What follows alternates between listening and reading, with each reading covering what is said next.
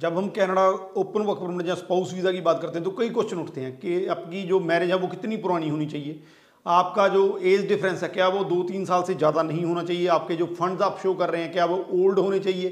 क्या आप six month से पहले अप्लाई नहीं कर सकते हैं? और सबसे बड़ा क्या आपके स्पाउस के बाद अगर वो वहाँ पर पढ़ रहा है ट्रांसक्रिप्ट होनी चाहिए? ये ऐसे क्वेश्चन हैं जो बार बार पूछे जाते हैं। और इसका रीज़न ये है कि मार्केट में स्पाउस ओपन वर्क परमिट को लेकर जो इन्फॉर्मेशन है या नॉलेज है वो बहुत कम है। तो इस वीडियो में ये जो मिथ बने हुए हैं या ये जो क्वेश्चन है इनके क्या असली सही आंसर हो सकते हैं वो मैं देने की कोशिश करूँगा। हमारे 67 वीज़ाज अब तक ओपन वर्क परमिट के आ चुके हैं। उसी के एक्सपीरियंस के बेसिस पे मैं आपसे ये बातें करूँगा। जितने भी इस वीडियो को देखने के बाद एक, आ, मैं आपको एक शोर करना चाहता हूँ कि आपके दिमाग में ओपन वर्क को लेकर जितने भी डाउट होंगे वो सारे क्लियर हो जाएँगे। तो वीडियो को एंड तक देखिएगा। तो बात करते हैं उन मिथ्स की जो इस टाइम पे सबके मन में है, ओपन स्पाउस वर्क को लेकर। तो इसमें सबसे पहला जो है, वो मैरिज को लेकर है कि आपकी मैरिज जो है वो ओल्ड होनी चाहिए। ऐसा कुछ नहीं है।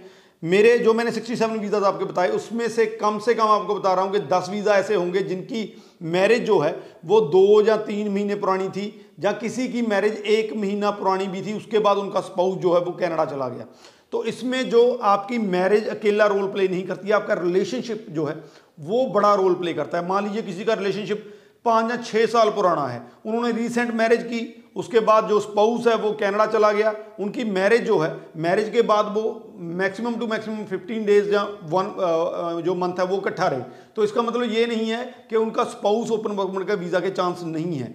आपकी मैरिज के साथ साथ आपका रिलेशनशिप कितना जो है वो लंबा है, उसके कितने प्रूफ हैं आपके पास, ये मैटर करता है। तो ये नहीं है कि आपकी मैरिज जो है वो ओल्ड होनी चाहिए। एक मिथ है। दूसरा एज डिफरेंस को लेकर। बहुत से ये पूछते हैं कि जी, हमारा जो एज डिफरेंस है, वो पाँच साल से ज़्यादा है, तीन साल से ज़्यादा का चल जाता है। तो यहाँ पे मैं बता दूँ कि एज डिफरेंस की कोई भी दिक्कत नहीं है जब आपका रिलेशनशिप जैनून है।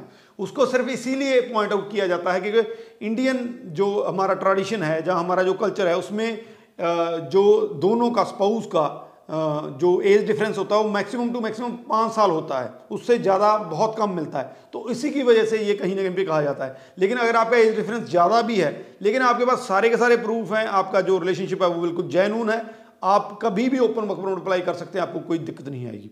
तीसरा जो है फंड्स को लेकर ये बहुत ही बड़ा मिथ है। कि फंड्स ओल्ड होने चाहिए। बिल्कुल नहीं।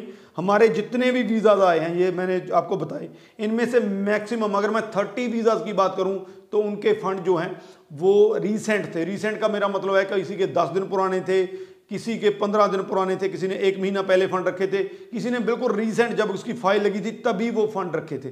तो फंड्स का जो है, वो ओल्ड होना ज़रूरी नहीं है। हाँ इतना ज़रूर है, अगर आपके पास फंड्स का सोर्स है, वो आपके लिए बढ़िया हो सकता है, लेकिन फंड का ओल्ड होना ज़रूरी नहीं है, ये चीज़ आपके वीज़ा में कोई दिक्कत नहीं कर सकती है।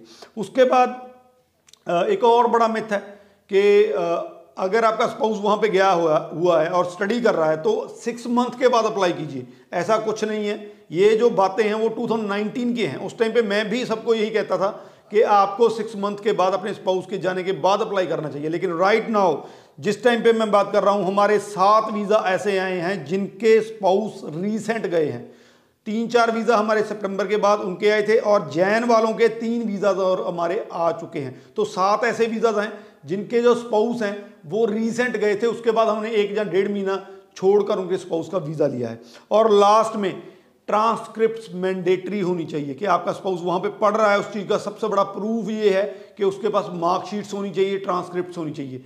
ये जो चीज़ है, इसको 205 C2 का नाम दिया जाता था। जब भी रिफ्यूज़ल आता था तो वो 205 C2 के अंडर आता था कि आपका जो स्पाउस है, वो फुल टाइम स्टूडेंट नहीं है। ऐसा कुछ नहीं है। अगर आपके स्पाउस के पास जो वहाँ पे कनाडा में पढ़ रहा है, उसके पास एनरोलमेंट लेटर है, उसके पास कैजूल है, उसकी क्लासेस जो हैं, दो दिन या उससे ज़्यादा लगती हैं तो ये सारे के सारे प्रूफ हैं। तो आपको डरने की ज़रूरत नहीं है। आप बेफिक्र होकर अपना कनाडा का स्पाउस वीज़ा अप्लाई कर सकते हैं। आपके वीज़ा के चांसेस बहुत ज़्यादा हैं और 100 परसेंट आपका वीज़ा आएगा ही आएगा।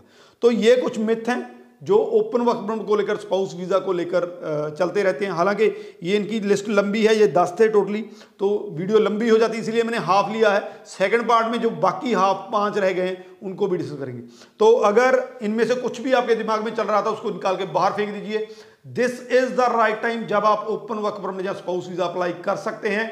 हंड्रेड परसेंट रिज़ल्ट हमारा चल रहा है। अगर अप्लाई करना है नंबर दिए गए हैं कॉन्टैक्ट कर सकते हैं। अदरवाइज़ किसी से भी अप्लाई कीजिए, लेकिन this is the right time जब आप अपना ओपन वर्क परमिट अप्लाई कर सकते हैं। Thank you so much